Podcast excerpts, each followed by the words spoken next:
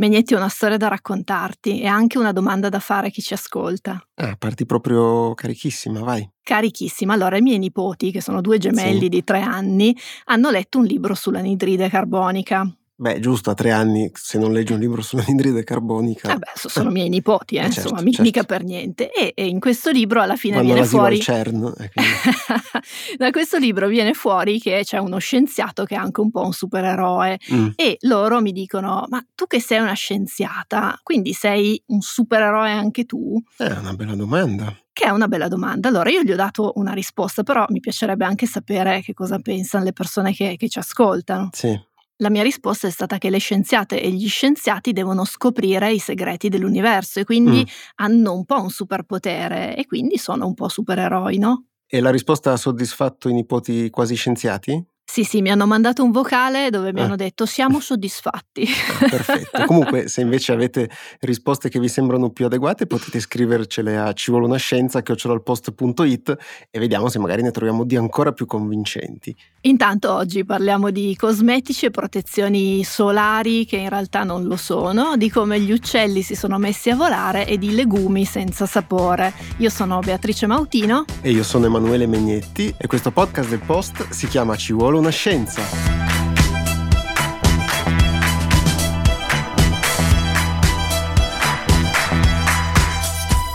Megnetti, Megnetti, ne ho combinata Eh. una delle mie. E che avrà mai fatto Mautino? Non avrà risposto al citofono, questo è il più grande sgarbo che possa fare Mautino.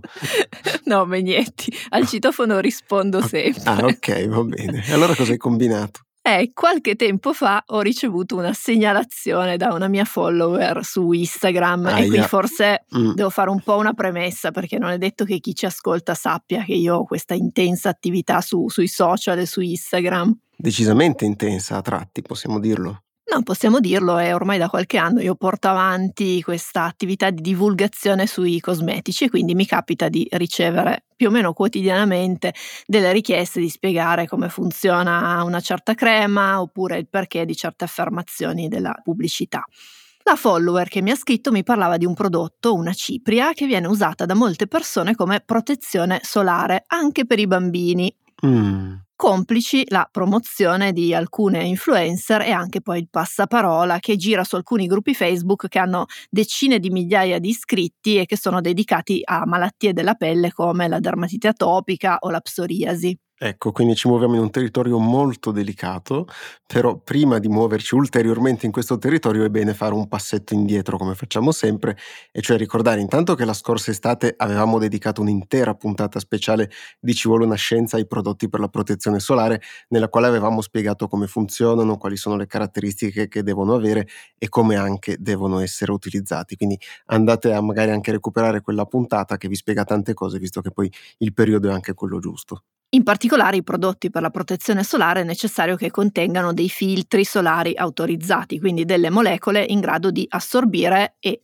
o riflettere i raggi ultravioletti del sole e in particolare questi prodotti devono indicare in maniera molto chiara sulla confezione che tipo di protezione offrono con un numero che viene chiamato SPF, cioè fattore di protezione solare, che è un po' quel numero che vediamo stampato sulle confezioni scritto bello grosso e però ci deve essere anche un aggettivo che spiega se si tratta di protezione media, alta, molto alta, insomma, eccetera. Quindi deve essere tutto ben descritto. L'SPF è un valore che si ottiene sperimentalmente misurando quanti raggi ultravioletti sono necessari per far venire un eritema ai volontari con o senza crema. Quindi diciamo il metodo è un pochino cruento di sperimentazione, però è efficace e rappresenta di fatto la quantità di raggi ultravioletti bloccati dal prodotto stesso. Quindi più è alto e più ne blocca.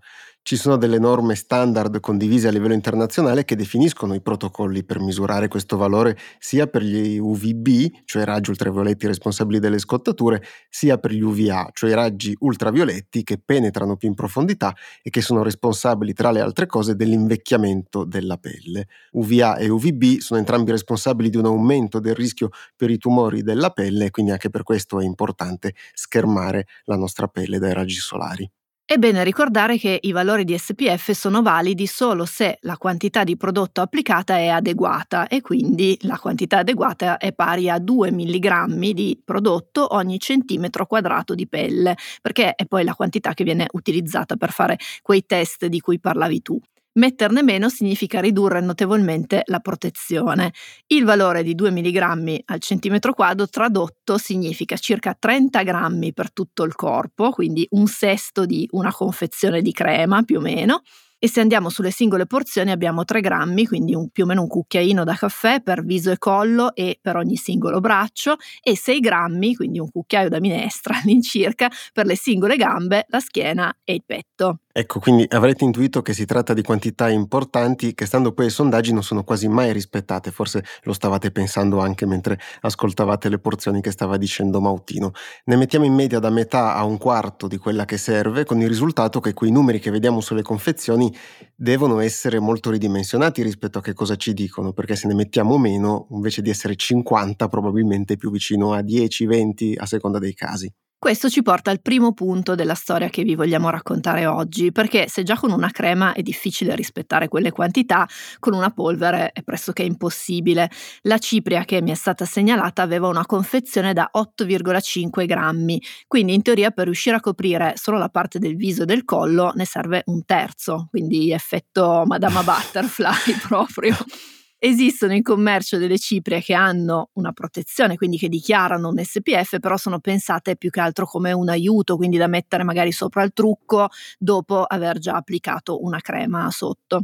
Questo prodotto invece veniva percepito come esclusivo, quindi da usare da solo e quindi io mi sono incuriosita e ho iniziato ad indagare. E quando Mautino si mette ad indagare, soprattutto sui cosmetici, si fissa moltissimo, quindi eh, preparatevi sì. perché... Eh. eh sì, mi fisso, mi fisso. Il prodotto in questione ha un nome che rimanda in qualche modo al sole, però non indica sulla confezione né l'SPF né il grado di protezione.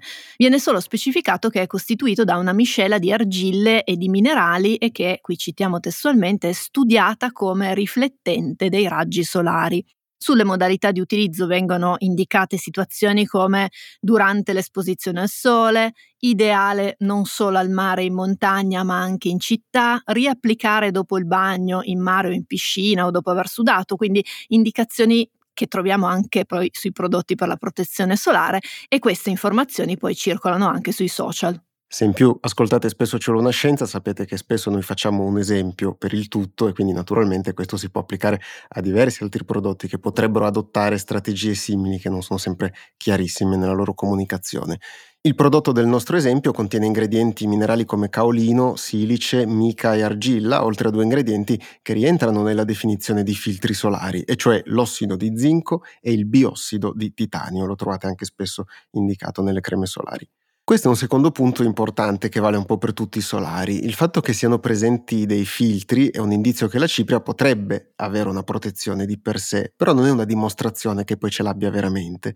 Infatti la capacità di filtrare o meno i raggi ultravioletti dipende da tanti fattori, come per esempio la struttura microscopica dell'ingrediente in questione, ma anche il suo contorno, cioè se è stato messo nelle condizioni di fare da protezione. Questo è il motivo per cui industrialmente si utilizzano dei test molto specifici per misurare il fattore di protezione e non ci si basa solo sulla lista degli ingredienti, anche perché sennò a quel punto potrebbero farli un po' tutti questi solari. Eh sì, e c'è anche chi ci prova. Eh. Comunque, senza indicazioni sull'SPF e sul grado di protezione, noi consumatori non abbiamo modo di sapere se quel prodotto funziona e anche quanto funziona, quanti raggi blocca, blocca il 50% oppure il 95%, insomma sono differenze che possono fare appunto la differenza sulla nostra pelle e senza queste informazioni è un po' come giocare alla roulette russa con la nostra pelle ma anche con quella dei bambini se li usiamo con loro e qui arriviamo al terzo punto e anche l'ultimo di questa storia, quello dell'uso e del passaparola. Ci sono infatti malattie della pelle come la dermatite atopica che sono molto complicate da gestire, perché non esiste un'unica cura. Spesso si tratta di un lavoro di messa a punto dei farmaci più adatti, ma anche dei prodotti cosmetici più adeguati o quantomeno che non peggiorino le cose rispetto alla condizione che si ha. Quando ci si trova in queste condizioni è abbastanza inevitabile andare a cercare in rete sui social suggerimenti e testimonianze su come magari si stanno regolando altre persone. Lo sappiamo, i gruppi Facebook dedicati a questi temi, come a tanti altri di salute, hanno decine di migliaia di iscritti che si scambiano informazioni di continuo e in questi gruppi purtroppo girano anche molte informazioni che sono scorrette, tante pratiche che sono alternative oppure quello che ha sentito dal cugino che funzionava, quindi vedi, sprova anche tu e in alcuni gruppi in particolare poi si radicano anche delle convinzioni, come l'idea che le creme solari facciano male, per esempio, perché esistono anche gruppi che sostengono queste cose. È più o meno quello che è capitato questa volta e il consiglio di usare questa cipria come protezione solare anche sui bambini circola in questi gruppi ed è arrivato anche a qualche influencer da centinaia di migliaia di follower. Comunque, per farla breve e arrivare poi al succo di questa vicenda, dopo aver indagato un pochino, io ho raccontato le cose che vi abbiamo riassunto qua adesso in alcuni post fatti sui miei profili social mettendo in guardia dall'uso di un prodotto del quale non conosciamo il grado di protezione. I miei post hanno creato un certo scompiglio, soprattutto all'interno di quei gruppi, e però poi sono arrivati anche ad altro consumo, l'associazione dei consumatori. E in un articolo pubblicato mercoledì 7 giugno, quindi questa settimana, Altro Consumo racconta di aver comprato la cipria e di aver fatto i test secondo gli standard condivisi per quantificare l'SPF, cioè il fattore di protezione contro i raggi UVB, come già vi raccontavamo prima. E l'articolo dice testualmente: i risultati indicano un fattore di protezione solare davvero molto basso, quasi nullo, quindi insufficiente per un'esposizione al sole sicura. Stesso lavoro anche per il fattore di protezione per UVA, che, di nuovo leggiamo testualmente, ha evidenziato un fattore di protezione dai raggi UVA bassissimo, irrilevante. Insomma, dice altro consumo, abbiamo i dati per poter affermare che il prodotto non fornisce una vera protezione al sole e per questo non è in grado di sostituirsi alla crema solare. L'azienda è stata interpellata ovviamente da altro consumo dopo che aveva effettuato questi test e ha risposto che la versione del prodotto analizzato non verrà più prodotta e ha anche ricordato come non sia mai stato commercializzato come prodotto solare in quanto si tratta di un prodotto da make-up di cosmesi decorativa. E qui anche per completezza aggiungiamo che a maggio il Comitato di controllo dell'Istituto di Autodisciplina Pubblicitaria, lo IAP, aveva fatto qualche verifica sui messaggi forniti dall'azienda, segnaliamo, e qua citiamo sempre testualmente, che veicola promesse non veritiere. È bene ricordare che quella cipria era da un punto di vista formale solo una cipria, eh, aveva qualche riferimento nel nome al sole e all'azione riflettente indicata appunto nelle, nelle istruzioni, però appunto niente di più. A farla percepire come un prodotto per la protezione solare è stato tutto un contorno che è molto tipico dei tempi in cui viviamo e che fa sì che questa storia vada ben al di là della singola vicenda, come dicevi già tu prima, Megnetti.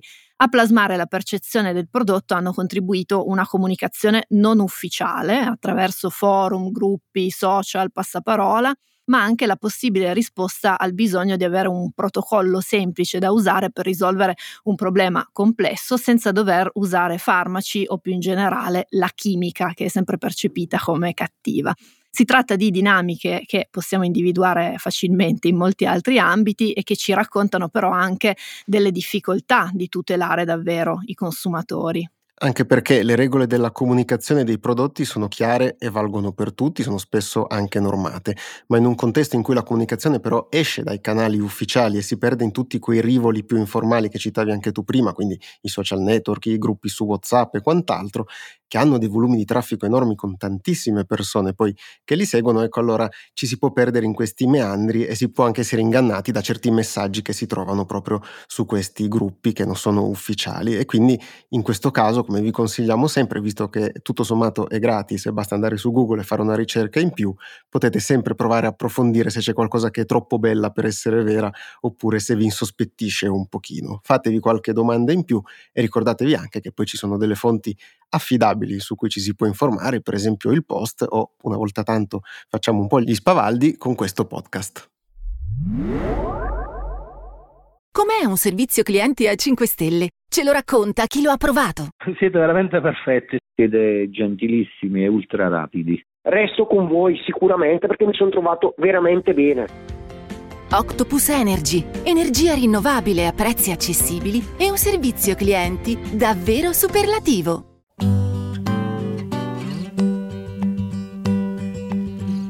Blackbird singing in the dead of night.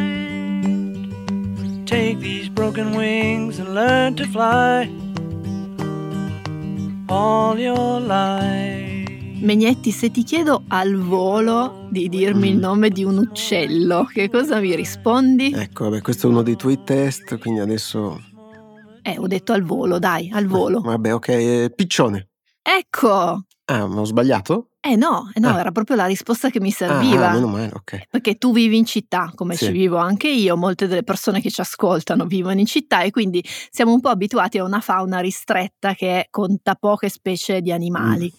Nella nostra esperienza noi vediamo più spesso i piccioni di qualsiasi altra specie aviaria e quindi è normale che siano i più citati. Anche perché di rondini se ne vedono pochine in giro ultimamente, però è un'altra storia, magari poi la racconteremo. Però comunque, oltre al Columba livia, che poi è il nome scientifico del piccione selvatico occidentale, esistono altre 10.000 specie note di uccelli al mondo e si stima che ce ne potrebbero essere altrettante di non ancora scoperte e sistematizzate, quindi occhi aperti. Dai pinguini agli struzzi, passando per le galline e le aquile, sono tutti uccelli e soprattutto gli unici dinosauri viventi. E questa cosa che gli uccelli sono dinosauri colpisce sempre l'immaginazione di chi lo ignorava ed è anche un ottimo argomento di conversazione da giocarvi a cena, se volete. Salvo non andiate a cena con persone che ascoltano, ci vuole una scienza. Tra l'altro lo sai Megnetti Eh. che io sono stata fidanzata con uno che allevava struzzi. Ma pensa, quando andavano di moda gli struzzi, gli allevamenti in Italia. Sì, sì, proprio eh. in quegli anni lì, un sacco di piume. Sugli uccelli abbiamo scoperto un sacco di cose, soprattutto negli ultimi due secoli, non solo sugli struzzi, però continua a esserci un grande mistero che ci portiamo dietro da oltre 150 milioni di anni. E cioè, com'è che gli uccelli si sono messi a volare? Già, perché per questo genere di cose, evolutivamente parlando, c'è sempre un prima e in questo caso era un prima di animali che non riuscivano a staccarsi dal suolo, quindi che non sapevano volare. Non è quindi un caso se questo argomento qui appassiona da moltissimo tempo chi si occupa di paleontologia e di evoluzione, come ha raccontato di recente Carl Zimmer, che è uno dei giornalisti scientifici più famosi e apprezzati del New York Times, in un articolo che ha proprio pubblicato sul giornale. Scoprire come avvenne il passaggio dal suolo all'aria potrebbe offrire importanti indizi per comprendere meglio come funzionavano le cose sulla Terra milioni di anni fa e forse come potrebbero funzionare un giorno in un futuro lontano. Però, tornando al passato, nel 1861, mentre in Italia eravamo un pochino impegnati con l'unificazione del paese, a Solnofen, in Germania, fu scoperto il fossile di un uccello vissuto 145 milioni di anni fa. Lo chiamarono Archaeopteryx e se lo andate a vedere al Museo di Storia Naturale di Berlino noterete che assomiglia un pochino a una chimera, quindi a un misto di diversi animali. Infatti aveva ali piumate come gli uccelli dei giorni nostri, però assomigliava anche ai rettili con denti, artigli e una lunga coda ossea. Sembrava fosse una forma transitoria fra i dinosauri e gli uccelli moderni, però non offriva molti elementi per ipotizzare come avesse fatto l'Archaeopteryx a sviluppare le ali. Non ci furono particolari progressi su questo fronte per quasi un secolo, fino a quando un gruppo di paleontologi iniziò a notare alcune somiglianze tra lo scheletro degli uccelli dei giorni nostri e i teropodi, il gruppo di cui faceva parte il Tyrannosaurus rex, giusto per citare il più famoso di tutti. C'era però un problema, nessun fossile di teropode fino ad allora scoperto aveva le ali o comunque tracce di piume. Ne nacque quindi un acceso dibattito tra i paleontologi che sono in generale tipi piuttosto agguerriti e battaglieri, anche se non sembrerebbe dal nome. Nel 1996 cambiò però tutto quando Peiji Shen, un paleontologo cinese, scoprì insieme ad altri colleghi nella Cina nord-orientale un fossile di dinosauro che sembrava proprio essere piumato. Risaliva a 125 milioni di anni fa e fu chiamato in seguito Sinosauropteryx prima. Era molto ben conservato e portava le tracce di piccoli ciuffi di piume. Negli anni successivi furono scoperti fossili di altri dinosauri piumati e divenne evidente che non erano solamente i teropodi ad avere le piume. Le fogge cambiavano sensibilmente da specie a specie, però era comunque una costante, tanto che oggi i paleontologi ritengono che gli antenati dei dinosauri fossero tutti piumati. Ipotizzano quindi che le piume nel mondo animale esistessero prima dei dinosauri e non è un dettaglio da poco. Quindi è venuto prima l'uovo o la gallina, le piume. Le piume, ecco. Sempre muovendoci sulle ipotesi, sembra che il piumaggio servisse come isolante termico, un po' come avviene oggi per molte specie di uccelli. Poi alcuni dinosauri continuarono a crescere, diventando gli animali enormi che ci vengono in mente quando pensiamo ai dinosauri oggi. Le specie più voluminose disperdevano meno il calore e persero via via le piume, un po' come è successo agli elefanti quando hanno perso quasi completamente il pelo. Nel corso della loro evoluzione i teropodi svilupparono varie fogge di piume fino ad avere le prime ali rudimentali con le quali non riuscivano comunque a volare perché erano troppo piccole e anche un po' sproporzionate. Zimmer nel suo articolo sul New York Times fa questo esempio che è abbastanza efficace. Dice pensate a un cavallo con le ali grandi quanto lo schermo di un portatile, un computer portatile, è difficile decollare. Eh sì, è probabile che agli inizi le piume fossero utilizzate per il corteggiamento, come del resto avviene ancora oggi tra moltissime specie di uccelli. Fatto sta che 160 milioni di anni fa avremmo visto teropodi con piume di ogni tipo, come iniziamo a scoprire anche grazie ai fossili ritrovati negli ultimi anni dove la presenza delle piume è sempre più evidente e se ne trovano sempre di meglio conservati. Alcuni di questi animali utilizzavano le loro ali goffamente, probabilmente per bilanciarsi o per risalire terreni scoscesi, un po' come vediamo fare alle galline dei giorni nostri non avevano però una struttura muscolare e ossea adeguata per poter volare, che è un'attività che richiede una grande forza ed energia. E il fatto che fossero una via di mezzo tra gli antichi dinosauri e gli uccelli non deve comunque trarci in inganno, perché evidentemente erano animali a loro modo efficienti e in grado di cavarsele egregiamente, visto che popolarono il nostro pianeta per decine di milioni di anni. Alla fine, intorno a 130 milioni di anni fa, le cose cambiarono nuovamente, con i primi uccelli che presero due grandi strade evolutive diverse e indipendenti. Da una parte gli Euornites, che ha portato a tutti gli uccelli oggi viventi, e dall'altra gli Enantiornites, che furono per milioni di anni i veri protagonisti del cielo. Questi ultimi assomigliavano molto agli uccelli che vediamo oggi, ma a quanto pare avevano una caratteristica molto particolare. Invece di cambiare le piume gradualmente in modo da rimanere un po' sempre coperti come fanno gli uccelli odierni, sembra che gli Enantiornites perdessero stagionalmente tutte le piume in un colpo solo, dovendo quindi trascorrere diverso tempo senza l'isolamento termico adeguato. Speriamo che lo facessero in estate. Ecco, qua dobbiamo anche dire che non è chiaro se fosse effettivamente così e ci sono diversi studi intorno a questi animali, ancora la questione è dibattuta. Di certo sappiamo che la loro storia si interruppe drasticamente quasi 66 milioni di anni fa, quando si verificò l'estinzione di massa del Cretaceo Paleogene, quella che si ipotizza fu causata dall'impatto di un grande asteroide con la Terra. Il repentino cambiamento del clima comportò in breve tempo l'estinzione di circa tre quarti di tutte le specie che popolavano la Terra, compresi dinosauri piumati non uccelli, cioè tutti i dinosauri che abbiamo in testa quando pensiamo ai dinosauri. Gli Euornites riuscirono a scamparla forse perché avevano becchi adatti per cercare i semi nel sottosuolo con cui poi sopravvivere rispetto ai dinosauri erbivori o che mangiavano piccoli animali che invece erano rimasti senza prede. Gli Enantiornites invece, come abbiamo visto, cambiavano tutte le piume insieme e probabilmente non sopravvissero al clima che era diventato molto più freddo. Eh sì, quando c'è un imprevisto come un asteroide può anche finire così. Eh, poverini, poveri Enantiornites. eh sì, comunque in questa veloce corsa attraverso 160 milioni di anni abbiamo solo scalfito un argomento che come avrete intuito è sterminato ed è ancora molto dibattuto e soggetto a tante revisioni man mano che si scoprono nuovi fossili che probabilmente un giorno ci aiuteranno a capire come gli uccelli si misero a volare. Ma è anche un modo bellissimo per guardare con occhi diversi il prossimo piccione che incontrerete per strada. O lo struzzo. Blackbird singing in the dead of night. Take these broken wings and learn to fly all your life. You were only waiting for this moment to arise. You were only waiting for this moment to arise.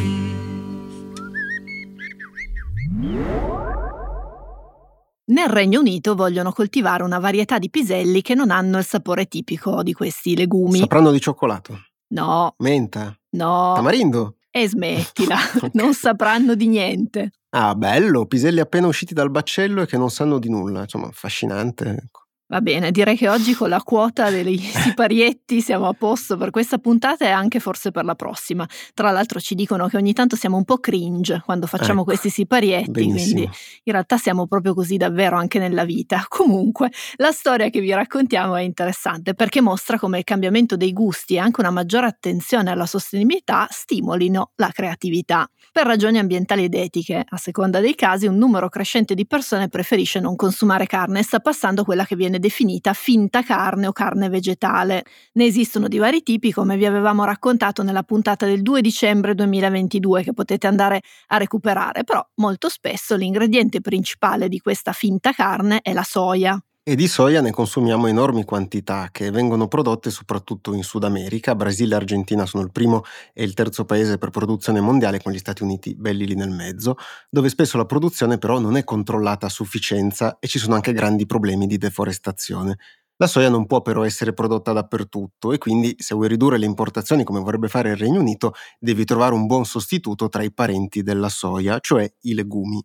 Ed è qui quindi che i piselli sono stati visti come i sostituti perfetti, perché possono essere coltivati con relativa facilità e contribuiscono anche a fertilizzare il suolo per altre coltivazioni. C'è però un piccolo problema, che i piselli hanno un sapore molto distinguibile, che rende difficile il loro impiego per la carne finta. Ed è per questo motivo che nel Regno Unito vogliono selezionare una varietà di piselli priva di sapore, come dicevamo all'inizio. La soluzione, dice un gruppo di ricerca del John Innes Center di Norwich, potrebbe arrivare da una scoperta effettuata 30 anni fa, quando era stato scoperto un gene coinvolto nella perdita di sapore dei piselli dopo la raccolta. Questa cosa di perdere il sapore man mano che passa il tempo dalla raccolta è abbastanza comune Eh sì. tra i vegetali, capita anche, non so, ai pomodori per esempio. Comunque l'idea era di incrociare le piante che venivano solitamente coltivate con una varietà selvatica di piselli in cui quel gene non funzionava, quindi era un gene spento, in modo da avere piselli che mantenessero più a lungo il sapore dei piselli appena raccolti. Agli agricoltori ovviamente non sembrava vero, però finì che il progetto fu abbandonato quando dai vari incroci venivano fuori piselli che non sapevano di niente. Ora però quel fallimento potrebbe costituire un'opportunità per coltivare piselli che effettivamente hanno poco sapore, ma che potrebbero essere ideali per la carne finta e per altre preparazioni vegane. Una società di Belfast che si chiama Germinal ha ottenuto un finanziamento pubblico per provarci e quindi nei prossimi mesi le varietà di piselli comunemente coltivate saranno incrociate con la varietà selvatica già identificata all'epoca per selezionare una nuova varietà che dovrà poi mostrare di poter crescere facilmente e in modo sostenibile, naturalmente, quindi ci saranno poi le prove in campo. Piante di questo tipo potrebbero essere poi coltivate altrove, ma come per tutte le cose si dovranno comunque fare bene i conti sull'effettiva sostenibilità del progetto e sul risultato finale nel piatto, perché poi anche il gusto vuole la sua parte. Siamo arrivati al fondo anche oggi di questa puntata. E però prima di salutarci vi ricordiamo che domani, che è sabato 10 giugno a Verbagna, ci sarà una nuova edizione di Talk, le giornate organizzate dal Post per incontrarsi e parlare un po' di tutto. E ci saremo anche noi Megnetti perché abbiamo un Eh sì. incontro il pomeriggio, un po' prima delle 4, dove faremo una puntata live di Ci vuole una scienza. Sì, o, o almeno una specie. E poi naturalmente ci saranno tante altre persone del Post, dal peraltro direttore Luca Sofri al vice direttore Francesco Costa, ma ci saranno anche Chiara Lessi, che è nostra collega di podcast, Luca Misculina, Alessandra Pellegrini De Luca, Vera Gheno e Stefano Nazzi. E a proposito di Stefano Nazzi, ci sarà un appuntamento imperdibile alla fine perché eh, Stefano Nazzi e Emanuele Megnetti faranno un Indagini incontra la scienza, un Esatto. crossover. Intanto vi ricordiamo che trovate queste e tutte le puntate del podcast sull'app del Post e su tutte le principali piattaforme, compresa Spotify, dove potete seguirci per non perdere le varie puntate. Se volete scriverci potete farlo come sempre alla casella di posta elettronica ci vuole una scienza chiocciolalpost.it e se volete abbonarvi andate su abbonati.ilpost.it e seguite le istruzioni e noi ve ne saremo per sempre grati. Decisamente. E ci sentiamo come sempre venerdì prossimo. Ciao! Ciao!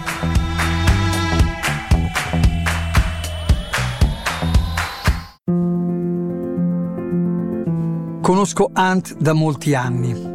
Per me è come una grande famiglia, perché ho visto da vicino il loro lavoro e il loro impegno. I medici, gli psicologi e gli infermieri Ant vanno a casa dei malati di tumore e li curano gratuitamente ogni giorno. Però hanno bisogno del tuo aiuto. Destina il tuo 5 per 1000, vai su ant.it e scopri come fare.